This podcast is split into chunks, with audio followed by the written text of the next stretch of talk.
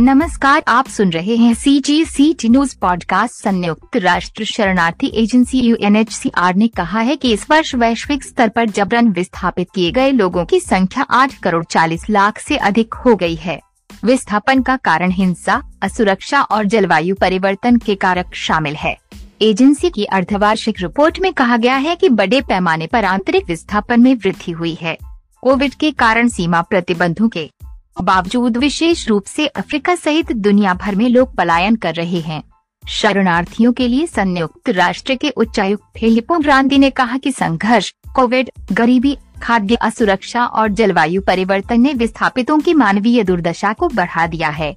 इस बीच, म्यांमार और अफ़गानिस्तान में हिंसा के कारण घर छोड़ने वालों की संख्या में वृद्धि हुई है। इस वर्ष दुनिया के सभी देशों में से अफ़गानिस्तान विस्थापन को लेकर सर्वाधिक प्रभावित रहा है। देश में तालिबान के सत्ता में काबिल होने के बाद बहुत से लोग देश छोड़कर जाने की होड़ में लगे रहे। इनमें से बहुत से लोग सफल हुए। एक बड़ी तादाद में अफगानी शरणार्थी इस साल के एशिया और अमेरिका के कई देशों में जाकर बसे हैं। म्यांमार से बड़ी संख्या में रोहिंग्या मुसलमानों को भी विस्थापन का दर्द झेलना पड़ा है। सी जी सी टी न्यूज़